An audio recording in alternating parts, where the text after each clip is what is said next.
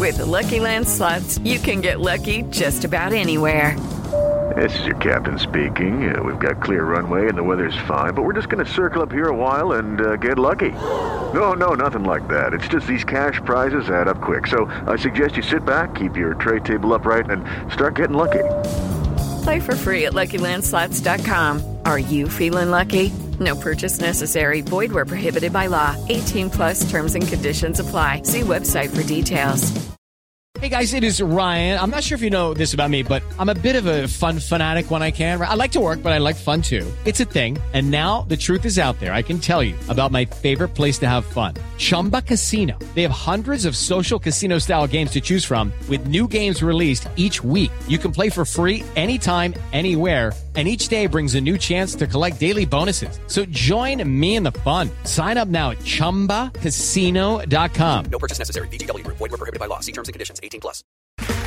Okay, round two. Name something that's not boring. A laundry? Ooh, a book club. Computer solitaire, huh? Ah, oh, sorry. We were looking for Chumba Casino. That's right. ChumbaCasino.com has over 100 casino style games. Join today and play for free for your chance to redeem some serious prizes. ChumbaCasino.com. No purchase necessary. Full prohibited by law. 18 plus terms and conditions apply. See website for details.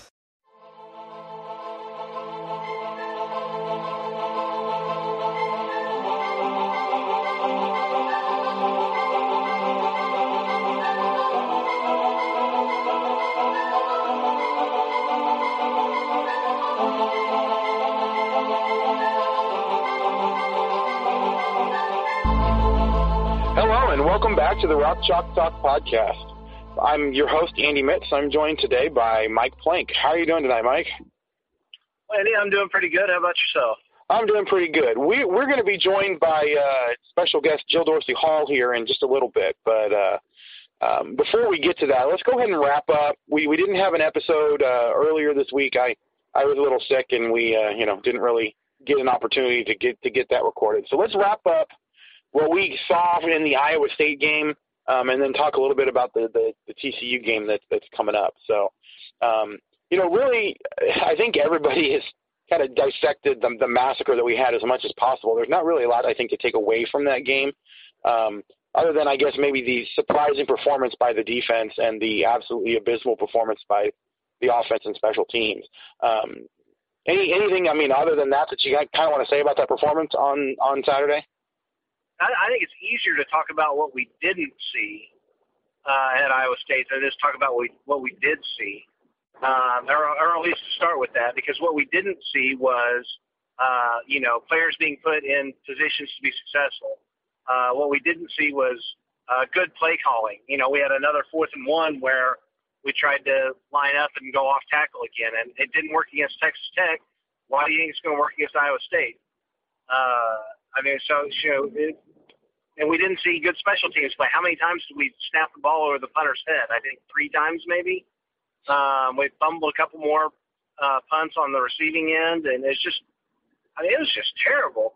So when you kind of start at it there and and look at it, then what we did see was a continuation of, I mean, what we've seen all year, just uh, you know, just getting worse and culminating in not even crossing midfield until Iowa State put their backups in. It was just, I mean, every time, every time Kansas, I think we can't go any lower. Uh, you know, Kansas football says, hold my beer. You know what I mean? right. Yeah, you know, I mean, I think what I ended up seeing was it almost seemed like we reverted back to last year where we had a, a defense that was at least passable and we had some guys that were making some big plays on defense, but in offense they couldn't do anything. And then the, the the special teams, I don't know where that came from at all. I mean, last year we had a decent special teams group, um, and this year, you know, we weren't expecting any kind of big downgrades, and they just completely blew up, uh, for lack of a better way to describe it. I mean, yeah, all the all the gaps they had. I mean, I'm just I'm not sure where any of that came from, and it makes me wonder. I mean, you know, we've we've talked about how Meacham essentially was the only, you know, coach where we can evaluate in, in, terms of coaching we can evaluate for play calling and other things like that. He was the only one that seemed to at least be competent um, with an offense that was moving. You know, the offense wasn't really the problem, but I don't know what it was about Iowa State that's so different. Like I can't think of anything about the team that would say, "Oh, well, they're just so much better than the the teams we have been playing." You know, to explain why we didn't have any kind of success from them. Um, I don't even necessarily know that coaching though was the issue for those units. It looked like the guys just forgot how to play. Like they, you know, put so much pressure on themselves that they just freaked out in the moment, which is not something I would expect at all. I don't know though, you know, without seeing something like that in multiple weeks, I don't know that we can say that that's on the coaching staff. It's almost like the team put so much pressure on themselves that they just freaked out in the moment. Um, I mean, I guess I don't understand how that's not a reflection of the coaching staff, though. Well, I mean, I, I think it could be if we see it multiple weeks, because then it's like, oh, well, the coaching staff, you know, isn't doing what they need to do to put these guys in good positions. But if it's if it's just a one week aberration where we, you know we come back next week and the special teams plays really or pretty well, and the offense is you know doing their normal, you know their normal putting up you know 20 to 30 points and and looking at least competent, then I think it's it could possibly be fair to say that look something just something you know a freak occurrence happened and it spiraled out of control and everybody just you know bought into the hype uh, essentially uh, kind of in a bad way you know the like just everybody let it affect them and everything spiraled out of control and we had this huge disaster. If we get a lot of those sorts of plays this week though, then I think it's fair to say, look, you know, something that they did changed and this team just is not adapting well and and we can you know use that as an indictment against the coaches. I'm not I'm not willing to throw what Meacham's done this year under the bus because you know of what could potentially have just been someone freaking out and nobody really be able to handle it. So um, that being said, you know, it won't. It has to be a, a, a drastic improvement this week, even though we are playing a much better opponent in TCU. For me to not, um, you know, give any kind of blame to the coaching staff there. So I guess, I mean, I can't really think of very much the good to come out of that Iowa State game. Um, other than, I mean, the defense played better. We had we had some guys playing at least pretty well on defense, but with an offense that couldn't move the ball at all, you know, it, it made it really hard for them to really sustain anything, and we saw that in the final score. I mean, other other than maybe that, you know, minor improvement, can you think of anything else that could good to come out of the game other than, um, you know, I saw a whole lot more people jumping on the fire Zenger bandwagon this week. Um, I think that might be the only positive we can say that comes out of that. yeah, and I don't even know that I'm going to allow myself to get excited about the defense yet because, I mean, Southeast Missouri State is the only other team that they've held under 400 yards of total offense this year. So we don't even know if this is a one game aberration yet or not. Um, so yeah, I mean, and and they've played the easiest part of their schedule too. Like it, it only gets harder from here.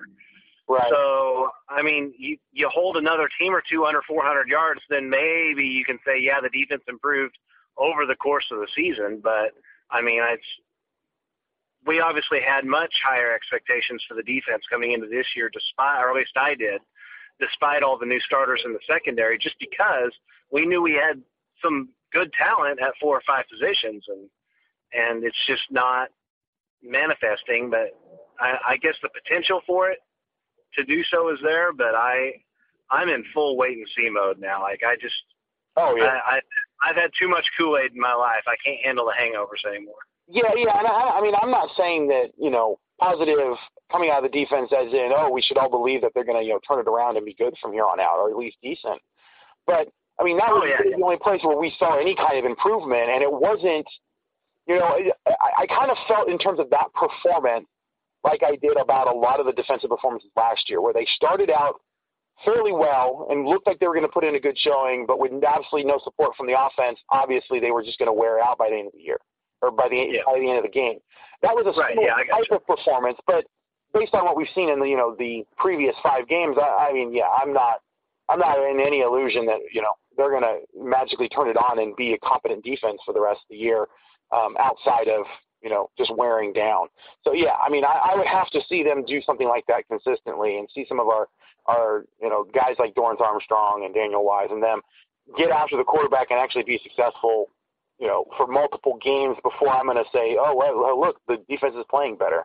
And, and and in some way, I almost don't want the defense to play better over the course of the season because you know if if they start to improve, that's going to get chalked up to hey, look, David, you know, Bowen figured it out. I'm sorry, Clint. Clint not David. Gosh, I'm like meshing all of the coaching staff together at this point. Clint Clint Bowen could potentially, you know, be talked about as a guy. Oh well, look, he he figured it out. They improved as the year went on. We just had some really bad luck trying to bring in all these new guys.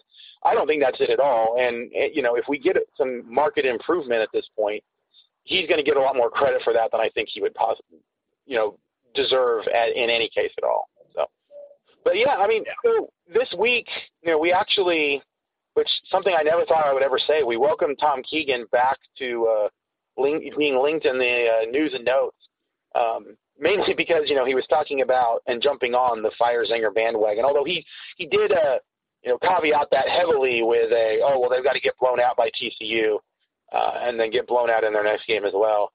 I don't. Right. I mean, I, I I wish that wasn't the case, but I think he's probably right that for the vast majority of the fan base, we would have to have two absolutely abysmal performances coming up before you know most of the fan base would jump on the on the bandwagon there. But you know, as as as probably the two of the guys that have been beating that that drum the heaviest.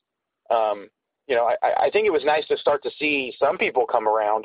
I don't know. I mean, like I said before, I think that might be the only good thing to come out of that game. Do you do you agree with that? Um, well, yeah, I mean, that's definitely a positive, I think. Uh, and uh, it's, I mean, it's the only one that we can really point to. And I would just like, you know, to clarify real quick that, um, you know, I may have linked a couple of Keegan articles, but that doesn't mean everything he writes is going to get linked. So well, let's of just, course, of course. let's just pump the brakes on. He's still on probation.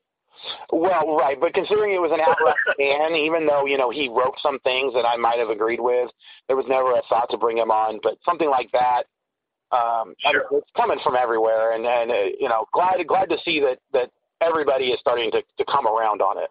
Um, yeah, no, I'm Yeah, and if, if anybody listening is confused right now, well, all you need to do is go to Google, type in uh, what was the name of it? Dear Tom Keegan, Rock Chalk Talk. Just Google those six words, and that should pop right up for you, and you can read that, and you and you'll know why.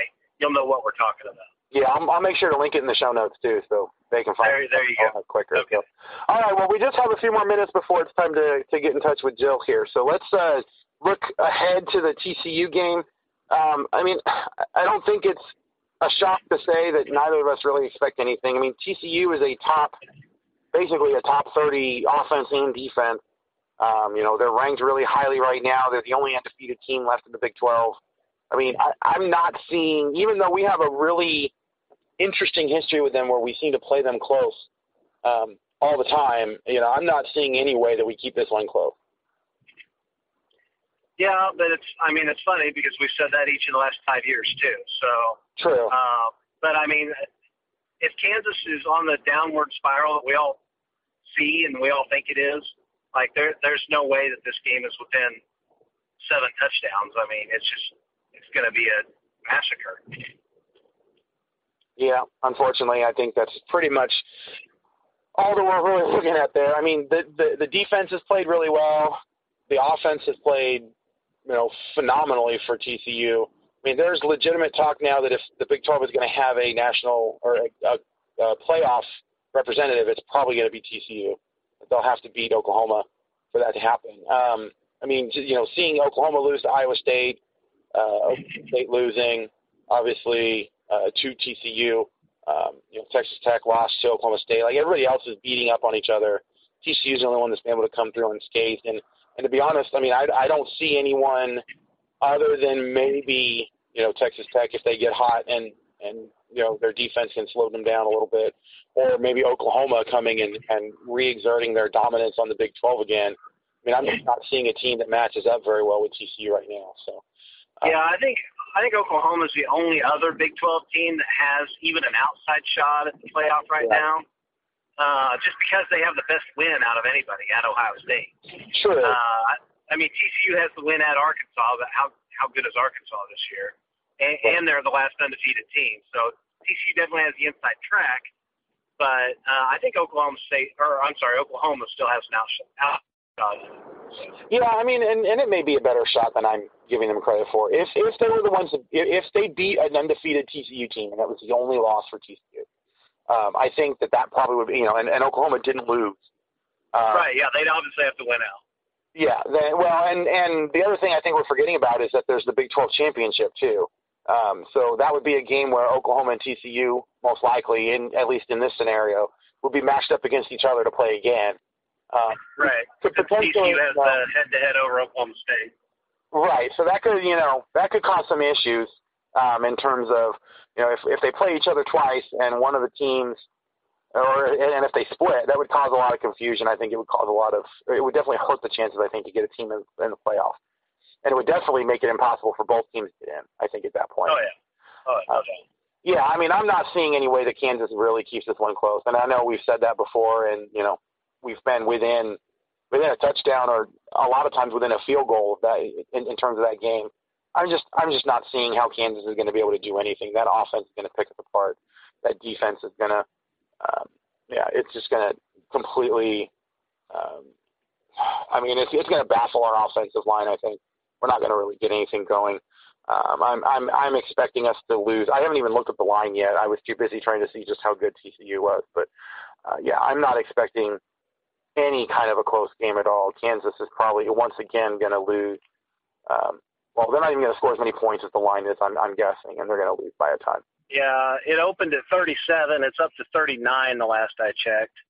And I mean, some people might say, well, you know, does Doug Meacham give us an edge since he came from TCU? But I would almost argue in the opposite way that TCU's defense is going to know Doug Meacham better, and they're going to be able to game plan for what he is going to try to do. So I just, I think it's going to be another rough day for whoever we have a quarterback. Uh, and I think it's going to be based on the way our defense has played the majority of the year. I think it's going to be a long day for them too. I mean, this one could be over by the first quarter. I mean, it could be bad. Yeah, I mean, gosh, I, I mean, I could see us being down by you know 21 or 28 by the end of the first quarter, just with how quick Yeah, exactly. and how quickly we can you know give the ball back to them. So, uh, yeah, it's not going to be pretty. I'm not really, and and you know what's going to make it even worse is the fact that it's on in prime time. I'm just baffled by that decision to put it in prime time. Um, It, it's got to have something to do with the, yeah, I don't know if the Big 12 or Fox or somebody wanting to get TCU in the spotlight and say, hey, look at TCU, they're really good. You should consider them for the Final Four. Well, I think it's that, and I think it's also just the storyline of Meacham was at TCU last year, and so now he's you know coming back to face his old team.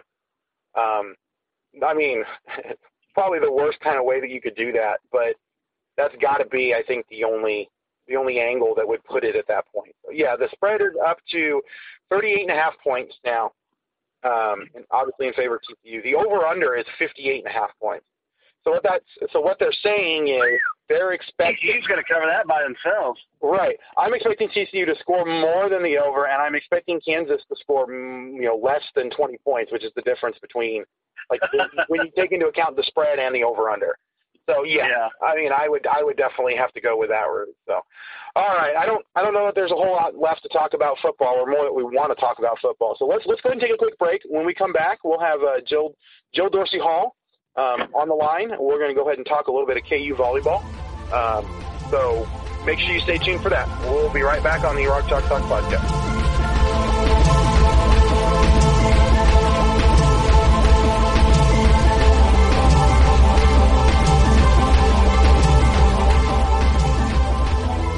Welcome back to the Rock Chalk Talk podcast. Uh, Mike, Mike and I are joined now. Uh, Jill Dorsey Hall, uh, vo- volleyball commentator and obviously friend of the site. We've we've talked with her a few times in uh, text interviews, but uh, we we definitely wanted to uh, go ahead and get her on the podcast. How are you doing tonight, Jill? I'm amazing. It's a beautiful fall day, fall afternoon in, in Kansas. I can't complain. Yeah, I wish I could say that I was experiencing the same thing, but uh, unfortunately, I'm not in Kansas anymore. But yeah, uh, you know, it, it's cooling down. I think at this point over there, right? It is nice. The, the leaf foliage is starting, and the Jayhawks volleyball team went into Waco last night. Came, I think, one of their most dominating uh, victories of the year. So all is good in Jayhawk Nation. Yeah, I was definitely surprised to see that result. Unfortunately, I didn't get a chance to watch it, but uh, they they won in straight sets in very dominating fashion. Um, I was a little surprised, especially after the way that that Texas match turned out. Um, Yeah, I, I thought they regrouped themselves extremely well. I mean, they had a week to prepare. That's the luxury of the the Big 12 schedule, you play Wednesday, Saturday format, which, you know, the Big 10, they do it differently. Pac 12 does it as well. They group them together more on the weekend, so it's back to back. But I've talked to a lot of Big 12 coaches, and they love the style of the Big 12, and in that that you can have a little bit more rest. Granted, it, there's some that would say that it doesn't help when it comes to NCAA tournament time because you have to play back to back on the weekend format. But I thought Kansas used it to their advantage. They got refocused, and this team plays better with a chip on their shoulder. Um, you know, I know they're defending Big 12 champions, but when they won it last year, they felt like they had something to prove. And I think that loss to Texas, as crazy as it sounds, you know, like lit something in within them, and they were um, incredible last night. I think they played all around tremendous volleyball. I don't think Baylor was on their A game, but Kansas played in every aspect extremely well. Yeah, I mean, is is that something that they've kind of been missing the last few weeks? I mean, I, I know after they they had that that tough loss to Santa Clara uh, in their you know that that mm-hmm. weekend before Big 12 play started, you know, it seemed like they were just having trouble putting teams away that they probably should have been putting away pretty simply. Um, and you know, if if you just watch them, they kind of seem to be having some miscommunication issues and just kind of all mm-hmm. over the place. Do, do you think that that's what it was? That they were kind of missing that that that chip on their shoulder that that helped them to focus, or or was there something else going? on? I think so. I I also think it takes teams to evolve through through a year on just their identity. You know, like what is our identity this year? And now it's a very senior, veteran heavy team. I mean, this this core of seniors has evolved from the being freshmen, let's just go out here, anything goes, let's see what we can do, to that sophomore, obviously, when they were made it to the Final Four. And I'm talking about the big you know, the big ones we always talk about with Havili as the setter, the All-American setter, Rigdon on the outside, and then Payne, all All-Americans, right, for the Jayhawks. And obviously, you, you have to mention Addison Berry's now serving specialist, Tori Miller, who was out great last night and did a lot of the intangibles that they need to be successful, kept a lot of balls alive. And I think they're just now figuring their their team chemistry out a little bit this year. They've had some transfers come in I think they've settled most recently on Machiyoki on the on the middle,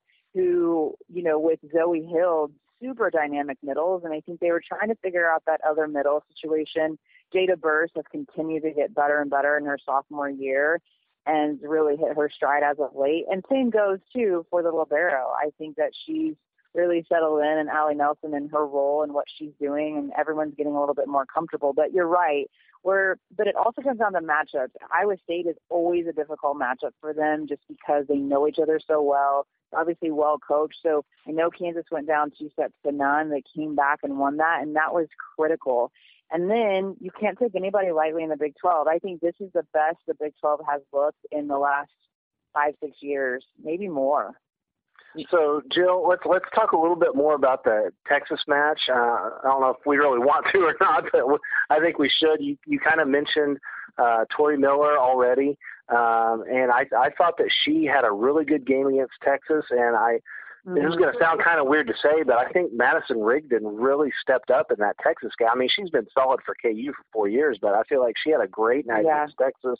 Um, can you just kind of talk about those two just over the last week or two yeah. about how how they've been playing better ball. Right. Well, Tori Miller, I mean, she in their that rotation, they have a really high percentage. I don't have the most accurate number, but in that rotation, they score a lot of points.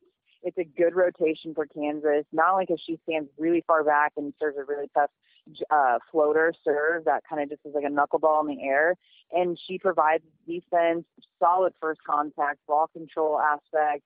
She's also good in middle back defense. And so, in her leadership, she's a very calm player. If you watch her, just her demeanor, and I think that you know that that helps out on the floor. And she's been there for a number of years. She actually played really well in that run to the Final Four two years ago. And um, so I, I think that's been major. Madison Rigdon is playing as one of the most confident outside hitters in the country. And well, I mean, for reason. She, in the last two sets, I know going off the fifth set against Texas and then the first set last night at Baylor, she had a combined 18 kills in just two sets of volleyball. Granted, set five was only to 15 points, which is incredible. And set number one last night, she had nine kills. And I, I, I actually tweeted about it. I said, that's dominating. I, I, I will take her on my team any day because she does every skill at a very high level and she just doesn't get blocked. She finds ways to beat the block. She finds areas on the court. And it might not be at the highest contact. It might not be the most pounding kills. She can put a ball away, though. People underestimate her power.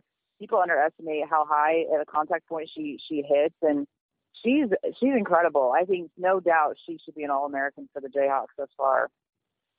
Yeah. Yeah. So we I, go ahead, Andy. The what has kind of surprised me the most is coming into this year. You know, after last year, everyone was talking about Kelsey Payne and how it was probably going to be you know Mhm. team coming into the year. But as I've watched more and more this year, it seems like when they need a big kill, when they need a big play, you know, the set goes over to Rigdon to give her an opportunity to make Mhm. a big kill. I mean, not that Kelsey Payne, you know, is is not pulling her weight by any means. I mean, she's still playing phenomenally, but it, it definitely seems like this team is now being defined um, emotionally, and and you know, Rigdon is kind of the the the leader of the team in terms of determining how they're going to go on any particular match. Yeah, I, I think it, against Texas, you know, in that fifth set, she was really Coach Bechard say, "Welcome to the Madison Rigdon show," and it was a true sentiment. It really was. I mean, she got them back into that fifth set when they went down, and then kept them in that fifth set. And Kelsey Payne was a little quiet. Granted, you got to give, you got to understand, Kelsey Payne is getting the, their opponents to set up on her. They're trying to slow her down. She's seeing the best defenders, the best blockers set up against her. They, you know, and she she's still an All American player. I mean, not to take any discredit from Kelsey Payne, and she's Right. fantastic. But Madison Rigdon is just been that that that solid person for them night in and night out, and and she hits the back row attack so well. Her serve, she led the Big 12 in aces last year, and so she can point score from an a serving perspective. She can point score from a back row attacking perspective, front row. She digs the ball well. She primary passes the ball. Eh, she actually does everything. She blocks the ball, but set. And then Ainise really has that, right? You know, so it's pretty impre- impressive. Yeah, yeah. I, I mean, I, I didn't want to take anything away from Payne, but you know, we we talk a lot of basketball, and I, I kind of liken it to you know, if if you're down two at the end of the game, who do you want taking that final shot? Right. And it's Yeah. you know, I was expecting it to be Payne in that sort of situation this year, but more and more it seems like they're going to Rigdon just because of how dominant she's been.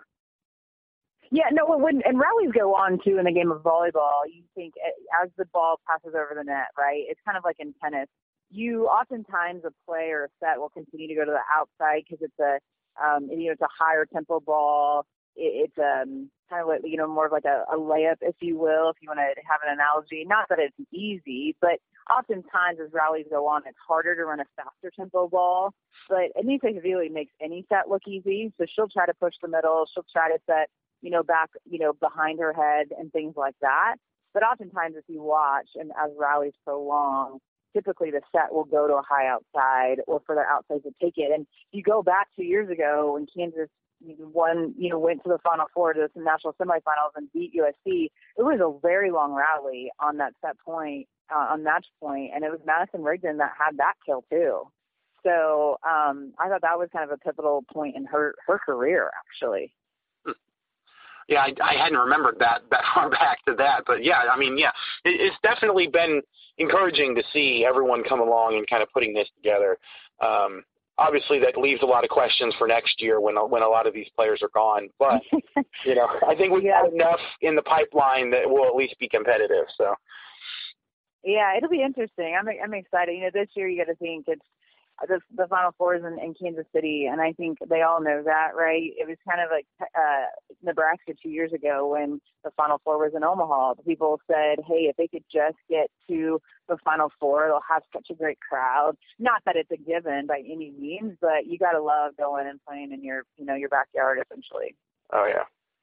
Yeah, that would definitely be awesome. But let's go ahead and look ahead real quick. Uh, we've got two home matches this week. Texas Tech and Oklahoma are coming into town. Uh, Jill, what do you want to see out of KU in these two next two matches?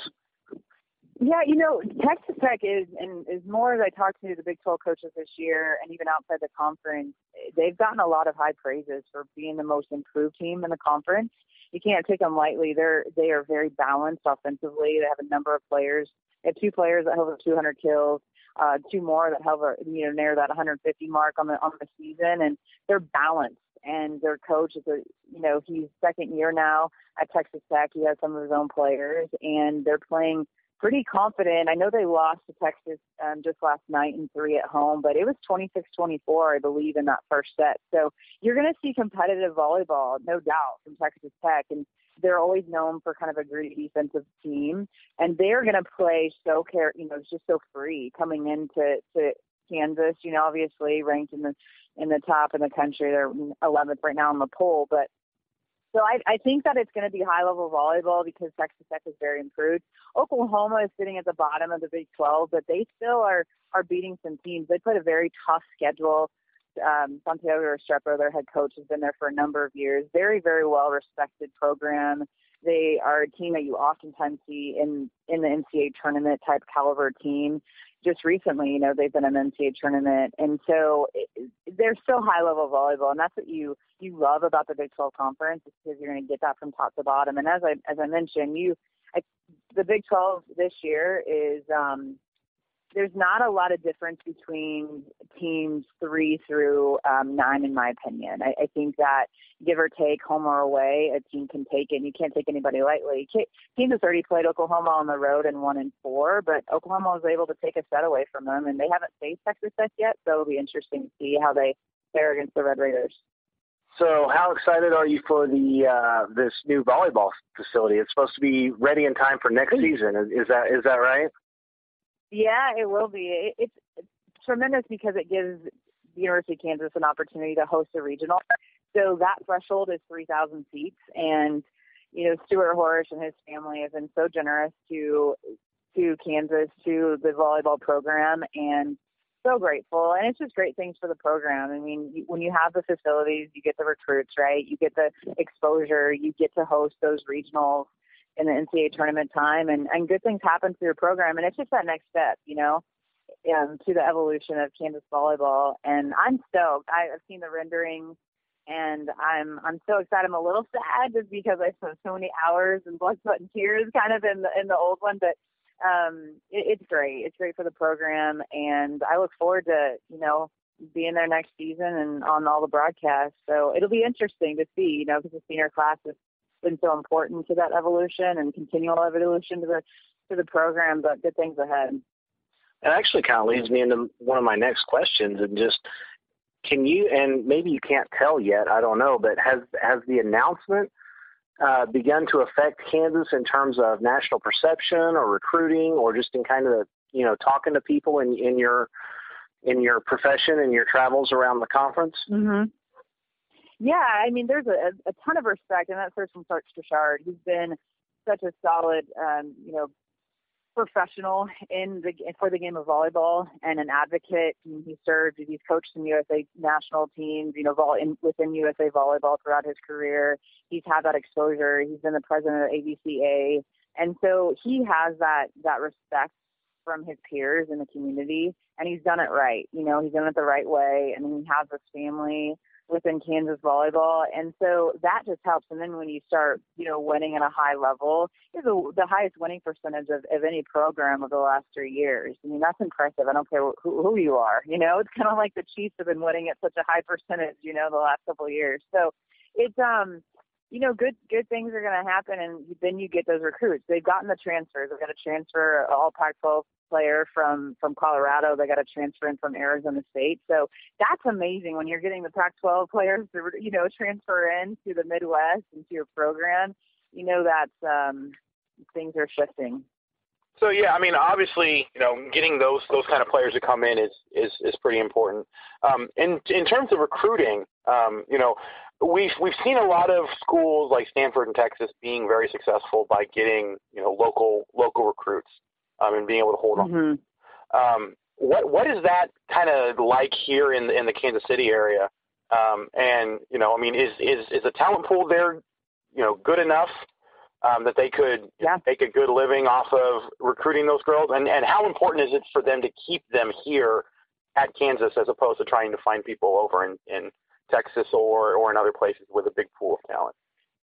Yeah, I mean, I think it's extremely important, right? I mean, you get the home you, the crowds, you know, the fans. I mean, just recently though, you had Cassie Wait that hails from Gardner, Kansas. She graduated last year. She was the Big 12 Player of the Year. It's Tayler Soucie um, from nearby Osawatomie, Kansas, and so you had some local talent just as most as recently as last year. I mean, uh, Addison Berry is from Topeka, Kansas. Tori Miller from out out west um, in western Kansas and Derby. So they they have those players, you know, and um, even if they're deemed utility players or things like that, it's very important. But they have uh, they have some talent coming in. I know they have a, a middle coming in from Olathe East and, and Kaylee Carrier. They have a, a great defensive specialist. I had her her match earlier this year from Lansing coming in. I loved her ball control skills, and it's important. Yeah, I mean Texas has just been so dominating on the recruiting front, though. I mean they just have, and um, I tell Jerritt all the time when I talk to him, I'm like, man, you got to let some of them go, you know? I mean, but that's just what you're going to get. I mean, that program has been to eight of the last nine Final Fours. I don't care who you are. That I don't care what sport you're in. That's a, a pretty impressive feat, going to eight of the last nine national semifinals. So yeah, I mean that just goes to show you. And when you have recruits go to you know programs like that, but Kansas is getting those, and yeah, they got to get the best out of the area. The Kansas City Metro, I think, is on the rise from a talent perspective. There's a couple of players that went to Minnesota that are on the Minnesota Gopher team right now and, and playing. They're a top team. They're a top five team. And uh, it comes down to position, though. You know, Madison Lilly is a setter at Kentucky. Well, we have a, a first team All American setter right now. So it comes down to age, you know, like when you need that position player, just like it does with any other sport. That's got to be tough to recruit against, too, having a team that's been in eight of the last nine Final Fours in your yeah. league.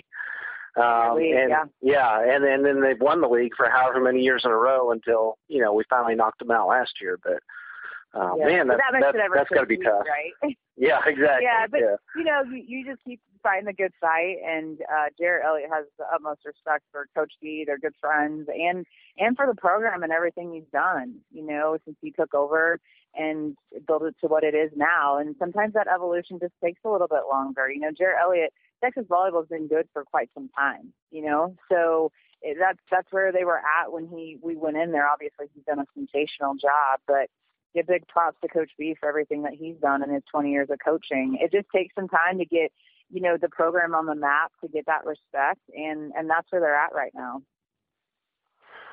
Yeah, it sounds good. All right. Well, let's um let's go ahead and kind of wrap this up. Uh, for those that aren't really familiar with volleyball and want a chance to kind of tune in to some to what should be some entertaining. Yeah. Um, obviously, the, I think the the the return match against Texas is going to rank up high there. But what other Big 12 matches are you kind of eyeballing to be exciting matches that you know someone new to the sport would would really enjoy watching? Yeah, well, I, I would definitely take a look at well, all of them. I think are fantastic, right? But I'm a little biased. um, this Saturday, first and foremost, it'll be um, all of them are going to be streamed on the Watch ESPN app. So that's at one o'clock Central Time against Texas Tech on Saturday, and then next Wednesday, as you mentioned, against Oklahoma, it's an evening match at 6:30.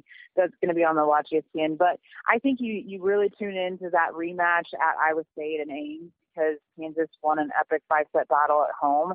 So it'll be interesting to see how that rematch plays out. I also do think that Baylor can push this team. I know we didn't see that last night, but that will make the Bears even more hungry when they come up come into Lawrence. They're a great they really are a solid team. They they didn't have everything clicking last night, but I will look to that rematch um, most definitely. So keep an eye on those two because in the rankings, you know, those are teams that are right there at the top. Sounds good. Awesome. Yeah. All right. Well, you know, um, give you just an opportunity here here at the end uh, for those. You know, we've we've enjoyed listening to you on on the broadcast we've been able to catch. So what's what's the next opportunity? Like, what's what's the next broadcast that you're on?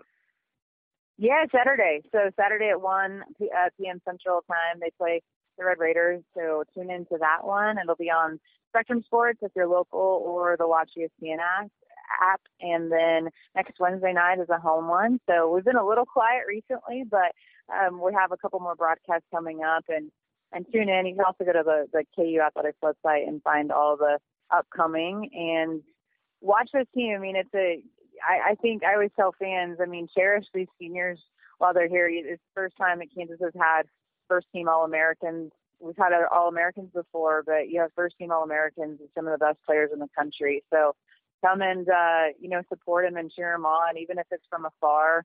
They they love it. You know, I I, I actually saw Ainise Havili said she knew she made it when Bill Self stopped her in the hallway and congratulated her on being the career assist all-time leader. She's like, I know I made it when he actually knew that I did that, which is really cool. So awesome. support the team, help the help the the girls, you know, on this journey and um, show them some love. They're really fun. They're a fun group, and um, good things are happening.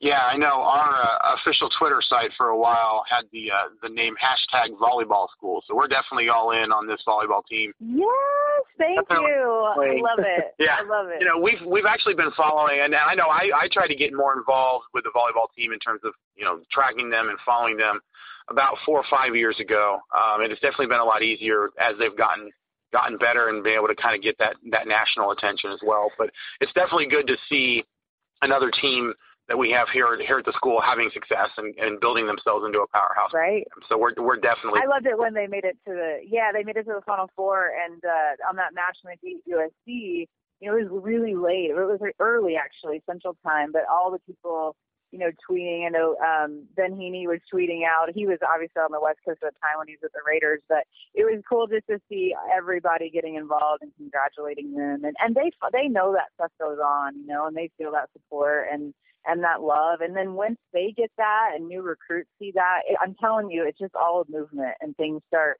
start steamrolling. So everything helps. So I appreciate the support to the volleyball program. Yeah, and it's actually funny that you mentioned that that USC match. I think that was the first one where we actually got a recap up. That wasn't a day later than they had the match actually happened. I was, I was up streaming that I, believe it was 2 a.m. I was in Florida at the time. 2 a.m. Yeah. They're watching the final points. So yeah, I, definitely. That's amazing. That happened, and that's a a, a yeah. good uh, starting point for people to really jump in and, and see all the success that we've had. So. Yeah. I was there 37 weeks pregnant, and I was um, on the, the radio broadcast at the time. Um, but I, I was, you know, I, I blamed it on being pregnant, but I was so emotional. I was crying. like, why am I crying? But it's just such a pivotal point, you know. You hang a banner, and you know it's my alma mater, and I'm really obviously proud to be a Jayhawk. And so it was it was great. And I just, you know, I played for Coach B, and just for him to see reach that point where a lot of coaches never reach that point. And so it was a fun night. I don't think we slept we slept that night. I, well, and it was an amazing end to the match too. I mean, if you think about it, you you feel like you're down thirteen to nine in the fifth. You feel like your yeah. season's almost over, and before you know it, you're playing for a spot in the final four. You're one point away, and what a, it was yeah. a dramatic point. I mean, it didn't it last something like 60, 90 seconds. Forever. I don't even remember. Yeah, For, and forever. it was just so incredible. Like so, yeah, I get it. Yeah, I think it I'm- was great. I it Wait, Cassie. Wait that I'm. I think you had three digs in that that were insane. You know, it's one of the best digs I've seen her make. She's like, I don't even know what happened. I don't know what went on. You know, like that's how the players were reacting. It was like an out of body experience. And then the next day we're flying back. They have finals. And Tayler Soucie's studying for a final. I'm like, oh my gosh, like, you know, like didn't even just moving on. You know, I, I love that story that she was to- totally a student athlete studying for a final. but. All right. Well, thank you for for joining us tonight, Jill. We'll we'll, we'll definitely have to go yeah, again at some point. Um, you know, maybe we can absolutely. maybe we can do you know, after they win the Big 12 uh, conference again, and we're and we're getting ready to head into the tournament, right? That sounds good. I'm all for it. All right, sounds good. All right, well, um, Okay. thank you guys, uh, our listeners, for for tuning in for for this episode of the podcast. Um, obviously, as we as we talked earlier, we had uh, multiple, or we you know we have a lot of uh, stuff going on this weekend. We do have the volleyball match, we have the football game, and everything. So we'll definitely have a lot to talk about on Monday. Hopefully, we'll have something good to talk about that we'll actually want to. So. Um, once again, thank you for joining us, and we will catch you guys next time on the Rock Chalk Talk podcast.